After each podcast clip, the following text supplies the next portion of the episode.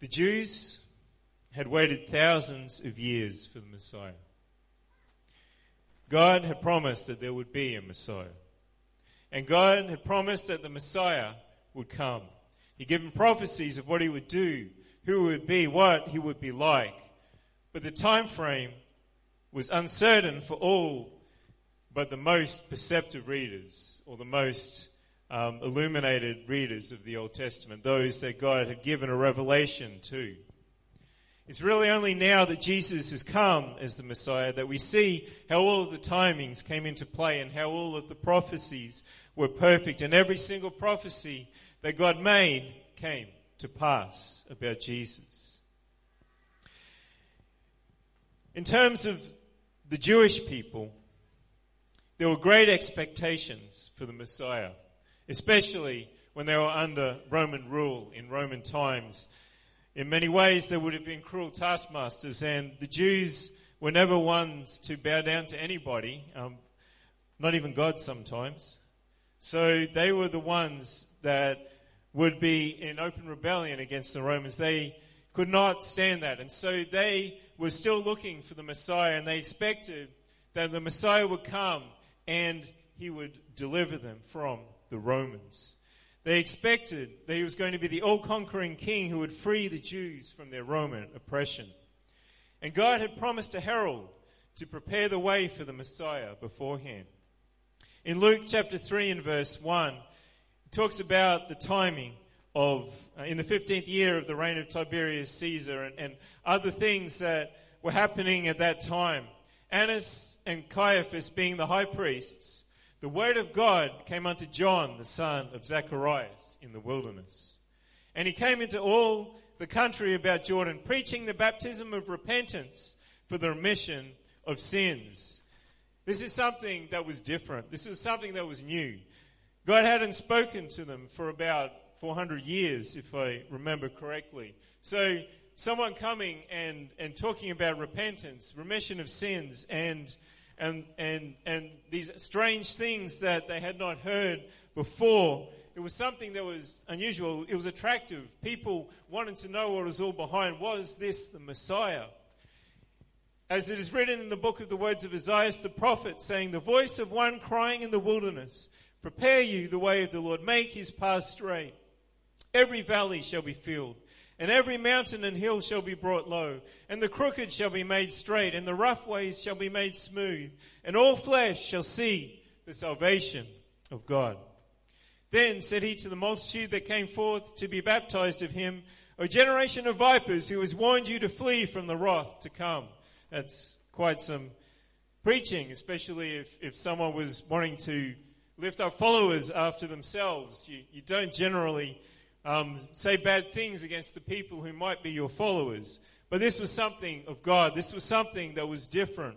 This was something that God was putting into place to prepare people for Jesus and his message and his ways. Bring forth, therefore, fruits worthy of repentance and begin not to say within yourselves, We have Abraham to our father. For I say unto you that God is able of these stones to raise up children unto Abraham. And now also the axe is laid unto the root of the trees. Every tree, therefore, which brings not forth good fruit is hewn down and cast into the fire. And the people asked him, saying, What shall we do then? And then he basically told them a few things that were not familiar, that they were not familiar with, the things that they should do to make themselves right before God. He answers and said unto them, He that has two coats, let him impart to him that has none and he that has meat, let him do likewise. Then came also publicans to be baptized, and said unto him, Master, what shall we do? And he said unto them, Exact no more than that which is appointed you. Do the right thing. Be, be, do the right thing before God and before men.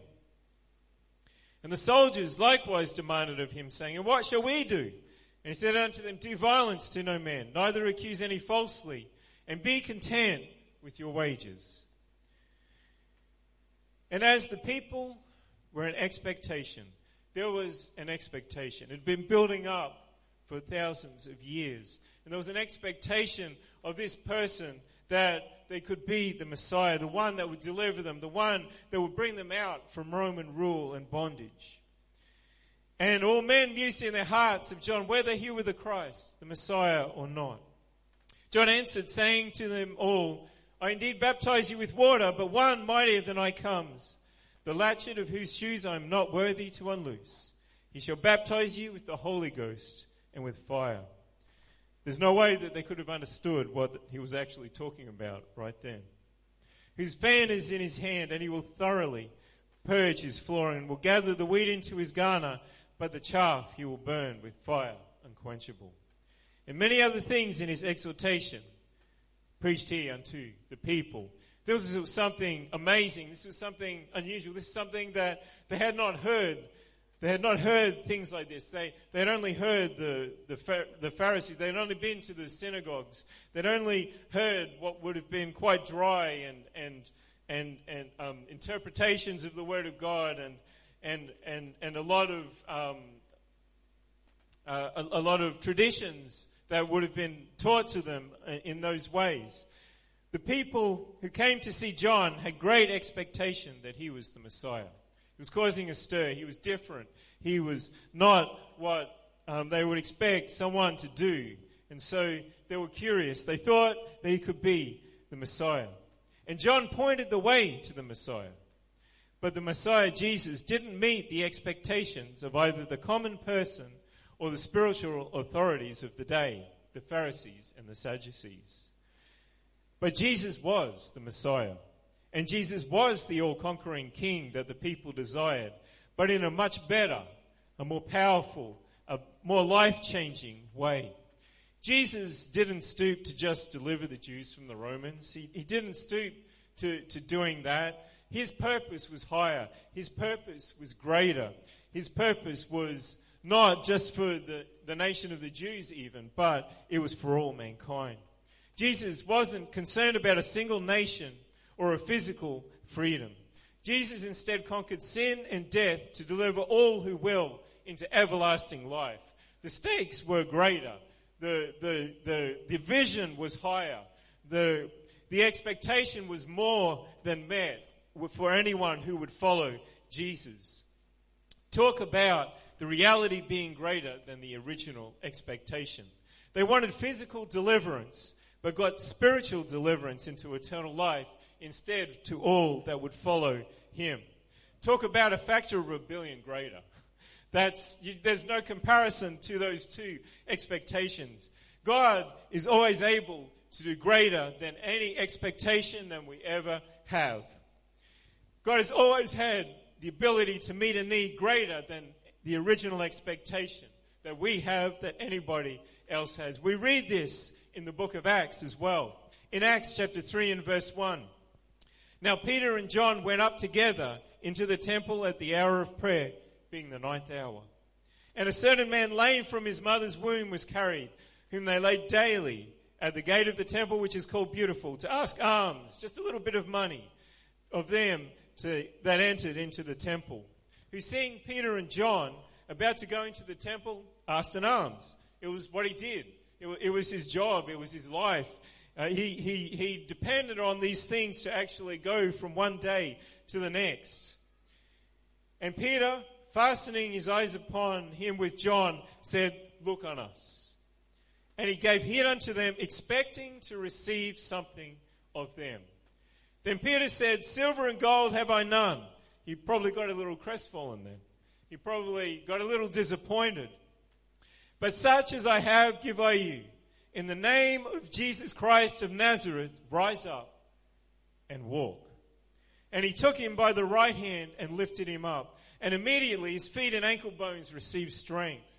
And he leaping up stood and walked and entered with them into the temple, walking and leaping and praising God.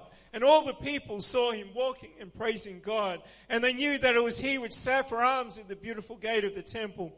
And they were filled with wonder and amazement at that which had happened unto him.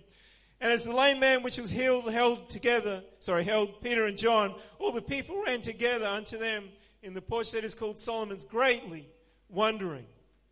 The lame man only had small expectations that he would get a little bit of money to help him get by for another day. That if he got enough people to give him alms, that he was going to survive. He was going to be able to buy enough food. He was going to be able to, to go to the next day. And it was an existence that was, was bondage. It was an existence that had no freedom. It was an existence that was, was just lifeless day to day, desperate. If I don't do this, then I'm going to starve. I'm going to die. But he had a greater need that needed to be met to bring him out of that situation entirely. When we only have small expectations, God still can do more than we could ask or think. But when we go out with great expectations, like Peter and John, that's where the power of God can move freely in us. Because when we have great expectations of God can do and even will do through us, we will be willing to trust God even more and respond to the Spirit's moving in greater ways we will be willing to take more risks to allow God to come through for us in amazing ways. There has to be a balance, though. We can't take stupid life endangering risks and expect God to do amazing things. Like stepping in front of a car or a bus and expecting God to do something awesome to bring people to Him. No, there will be very natural consequences and a very quick trip to a hospital or worse. God would never ask us to do that sort of thing. There can only be one outcome with that. God hasn't given us the power to be supermen or superwomen, but the power to be witnesses, which is a lot better. which is a lot better. When we are sensitive to His Spirit and are led by the Holy Ghost and are able to recognize and listen to what God wants to do, we can follow His leading to do things out of the ordinary, and God will always, always every single time come to the party. There's a couple of, of well, I was going to say stories, but accounts um, of God doing the unexpected, and um, that I heard when I was very young. And they had such an impact because they were so out of the ordinary that God did some amazing things just, just to someone who was going about their normal day that it stayed with me to this day. There was a story that was uh, recounted, um, sorry, an account that was uh, recounted where someone, uh, a Christian, was, was in their car and and uh, they were just driving along, just like normal, normal day. And then God told them, follow that car and they were a bit taken aback back by that. Uh, but the Lord spoke to them again, follow that car. And so he knew the, that that was the Lord. He knew the Lord's voice, so he followed the car. And he followed the car a long way. It went all, all the way through um, the, the, the normal city roads and, and then out into a road into the country. And then it stopped um, and just pulled over. And so the, the man pulled over as well and, uh, and got out of his car and, and went over to, to, to the other car. And, uh, and, and the, the uh, car had electric windows, and so just, just a little bit down his window, he said, Are you following me? And he said, Yes, I am. and, and he said, Why? Why are you following me? And, uh, and he said, well, well, God asked me to follow you. And then the, the window came straight down and I don't know exactly what the situation was, but that was a man um, who was ready to receive the word of God, who, who needed God's help in his life. And, and God met that need by, by just talking to just someone ordinary. And, and, and they just followed the guiding and the leading of the Lord, and he did something extraordinary that day. And there's another story which, which really is awesome. Um, there was a minister um, in in America again, um, and basically God woke him up in the middle of the night. I think it was about one or two o'clock in the morning, and and he said, "Go out on your balcony and sing There's Power in the Blood." And so that was really unusual. Um, so, um, but God God said it again. He said, go on the balcony and sing Power in the Blood. So he went on the balcony at 1, 2 o'clock in the morning and sang Power in the Blood. There's power in the blood, there's power in the blood. And he went back to bed. Um, and then the next morning, it always affects me every time I think about this story. There was a knock at his door, and there was a young man. And he said, he said, I was in my bed, uh, in my bathroom at one o'clock in the morning, whenever it was. And he said, I was about to commit suicide.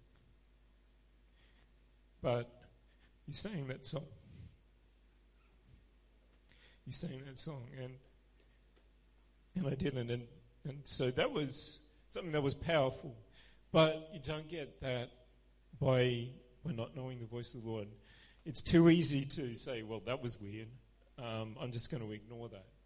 But when when we know the voice of the Lord and when we follow His voice, then He can use us in incredible, powerful, outstanding, impactful ways in our community, in all the people around us, in our workplace, just traveling on public transport. Now, don't get me wrong. There isn't a following cars ministry or a singing at the top of your voice at 2 a.m. ministry. That, that doesn't exist. Those were God's leading at very specific times for very specific purposes. And just like those examples, God might nudge you to do something out of the ordinary. What are your expectations when that happens? Do you doubt that God will come through? Do you look at the risk and reward ratio? How much face am I going to lose if, if, if this, this, this doesn't, doesn't work out? Do you look at saving face? Do you cower back? Do we cower back? Do I cower back in fear? Or do you realize that we serve a great God, an amazing God, an awesome God, a powerful God, and that God wants to use you in a specific and powerful way to do His will? What an amazing privilege that is. The God who has all power wants us to help Him do His will on this earth. And He wants to use us in a particular, special way to do that. Isn't that amazing? Isn't that extraordinary? He trusts us. He trusts us to follow His leading to do extraordinary things. Can we put the same trust in Him that He has already put in us? Ephesians 3 and 20 says, Now unto Him that is able to do exceeding abundantly above all that we ask or think, according to the power that works in us. So not just to, because His power, but the power, His power that works in us. His power that's already working in us. Unto Him be glory in the church by Christ Jesus throughout all ages, world without end. Amen. When we move with God, He will move with us. Every time. Every single time. He's never let anyone down yet. What are our expectations when we go about our normal day, our normal lives, our normal plans? Do we have no expectations that anything will happen and miss out on what God might be talking to us about, to do, to speak to someone, to, to minister, to, to do something out of the ordinary? Do we expect that it'll be the same sort of day with the same outcomes and the same end as the day before, just like the man at the gate beautiful. He only had the expectation that life was, this was his life.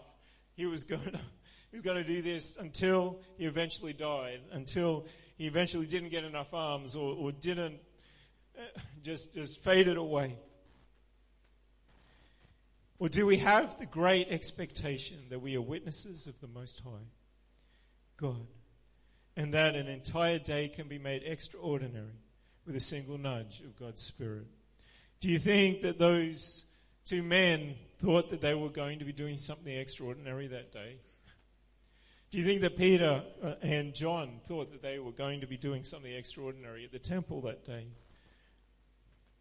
No, they didn't, but they followed the leading, the nudge of God's Spirit when He asked uh, them to do something out of the ordinary. Our faith needs to be raised tonight. God wants to use us to do extraordinary things through the power of His Spirit, but we need to come to the table as well.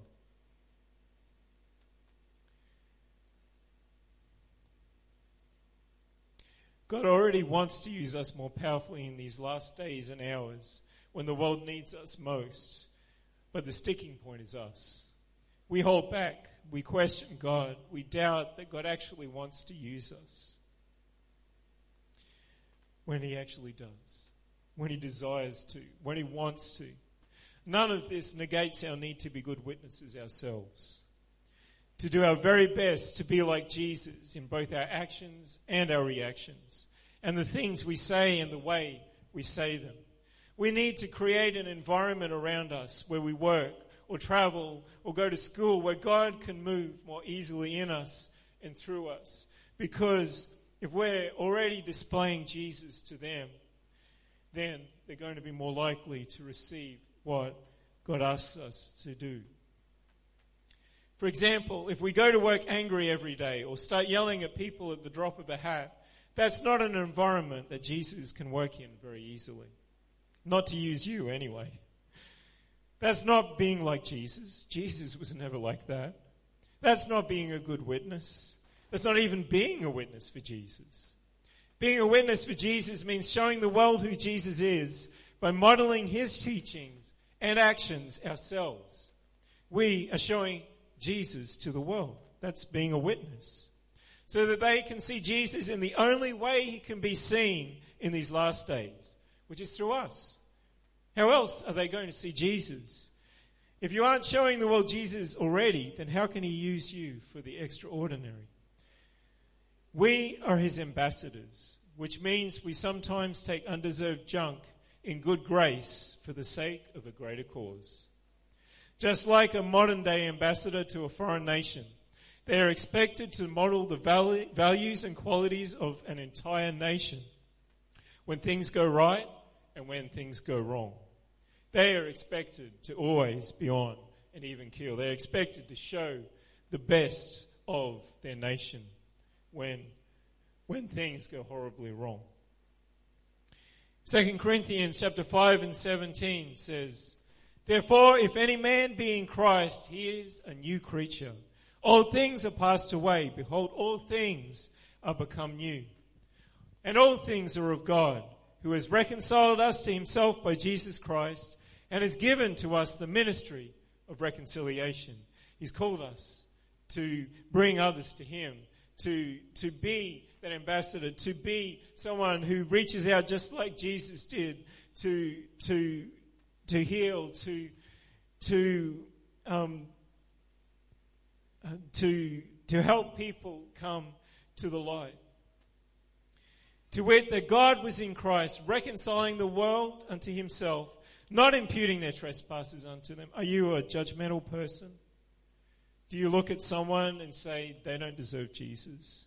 Do you look at someone and say, I don't think they're going to respond. I won't bother talking to them. But do we look at their lifestyles and, and shy away from them and just choose not to go anywhere near them? But Jesus didn't look through those eyes at the people that he was around. He reached out to them. He wanted to bring salvation. He wanted to bring them closer to God. He wanted to do to everything in his power to help people come out of the darkness they had been in and the, the bondage and the traditions into the, the liberty of, of his word. Now then, we are ambassadors for Christ. As though God did beseech you by us, we pray you in Christ's stead, be you reconciled to God. For he has made him to be sin for us who knew no sin that we might be made the righteousness of God in him. Jesus went before. He paid the price. He did everything necessary that he could to, to allow us to be able to be free from sin and bondage and condemnation. He was willing to pay the price, and we need to follow in his footsteps. There, there were no chapter um, breaks in the original Bible. This continues on. We then, as workers together with him. Beseech you also that you receive not the grace of God in vain. For he says, I have heard you in a day accepted, and in the day of salvation have I succored you. Behold, now is the accepted time. Behold, now is the day of salvation, giving no offense in anything that the ministry be not blamed. We cannot afford to go out and offend people, just because it's our personality, just because it's who we are. That's not good enough. I'm sorry, but that's not good enough. We are witnesses. We are ambassadors for Jesus. We should be showing the best of Jesus to everybody that we come across, to everybody that we meet. But in all things, approving ourselves as ministers of God, in much patience. Are you a patient person? Or do you flare up at the, the least thing that happens? In afflictions, in necessities, in distresses, in stripes, in imprisonments, in tumults, in labors, in watchings, in fastings, by pureness, by knowledge, by long suffering, by kindness, by the Holy Ghost. May everything we do be by the Holy Ghost, church. May everything we do by His do by His Spirit in us, by love unfeigned. The world can tell a fake a mile away. Our love needs to be pure. Our love needs to be from a heart of love, of, of, of wanting to help, of, of, of actual caring about people. By the word of truth, by the power of God, by the armor of righteousness on the right hand and on the left, by honor and dishonor, by evil report and good report. Doesn't matter how they accept us or they don't we are still ambassadors. As deceivers and yet true. People will say all sorts of things about us, not knowing the truth, not knowing what is right and what is wrong, but we are ambassadors for Christ. As unknown and yet well known. As dying and behold we live, as chastened and not killed, as sorrowful yet always rejoicing, as poor yet making many rich, as having nothing and yet possessing all things. The Apostle Paul said that we are all ambassadors for Jesus. But that didn't mean that it was going to be a bed of roses. He went through a lot of junk by people of his own nation, his own background, his own kind, his own friends. In chapter 6 of Ephesians, Paul talks about putting on the whole armor of God as a good soldier. Immediately afterwards, the very next verses, he says, in Ephesians 6 and 18, praying always with all prayer and supplication in the Spirit, and watching thereunto with all perseverance and supplication for all saints, and for me, that utterance may be given unto me, that I may open my mouth boldly to make known the mystery of, God, of the gospel, for which I am an ambassador in bonds, that therein I may speak boldly as I ought to speak. Paul even got sent to prison, having done nothing wrong. Was he bitter and twisted and blaming people and situations? No. He was determined to show Jesus to them in his actions, his attitudes, his reactions, and his speech in all situations. After all, Jesus had the same things done to him. He was proud to be an ambassador for Jesus. I can see the Apostle Paul every day getting up singing, I am blessed. I am blessed. Every day of my life, I am blessed. When I wake up in the morning, when I lay my head to rest, I am blessed. I am blessed. No matter what he went through, he was solid. He was strong. He was an ambassador for Christ. And because of this good attitude, this mindset, the Lord did incredible, powerful things through the Apostle Paul's ministry. You can read about account after account in the book of Acts in the Bible. And likewise, we must show Jesus to the world through us. Because how else is the world going to meet Jesus if it isn't through us? Jesus isn't walking around on the earth any, anymore. He can't go up and say, Oh, hello, Jesus. Nobody can call an office and make an appointment to talk to Jesus. No, Jesus has called us to be his ambassadors. In the good times and the bad times. In the sunshine and the storms, in the darkness and in the light. That's both a huge and an awesome responsibility. We are the only Jesus that people will ever see. What kind of Jesus are we showing the world?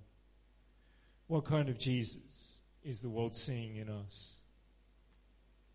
Are we giving a false image? Are we giving a false impression of who Jesus was and is? When we go about our daily lives, we need to show the real Jesus to the world. and have great expectations that God can and will use us for great things. Our expectations should be great because we serve a great God who does greater things than we could even ask or think. Let's stand this evening. Let's lift our hands. Lord Jesus, you are challenging us, Lord, to trust you more. You are challenging us to be sensitive to your spirit, to your voice, in, in ways that are unusual, in ways that are out of the ordinary, in ways that are weird, Lord Jesus. And Lord, may we be sensitive enough to you. May we know your voice well enough that we are able to respond, Jesus, to your voice, Lord, to your leading. Lord, you call us, Lord, to be witnesses. But more than that, you call us to be ambassadors for you, Jesus. May we show you to the world. May we always think about our actions and our reactions. May, Lord Jesus, we allow you to come through us, Lord, and, and show yourself through us, Lord. May we not be bad witnesses to you, Jesus. But may we allow you to do what you want to do in us, Lord Jesus.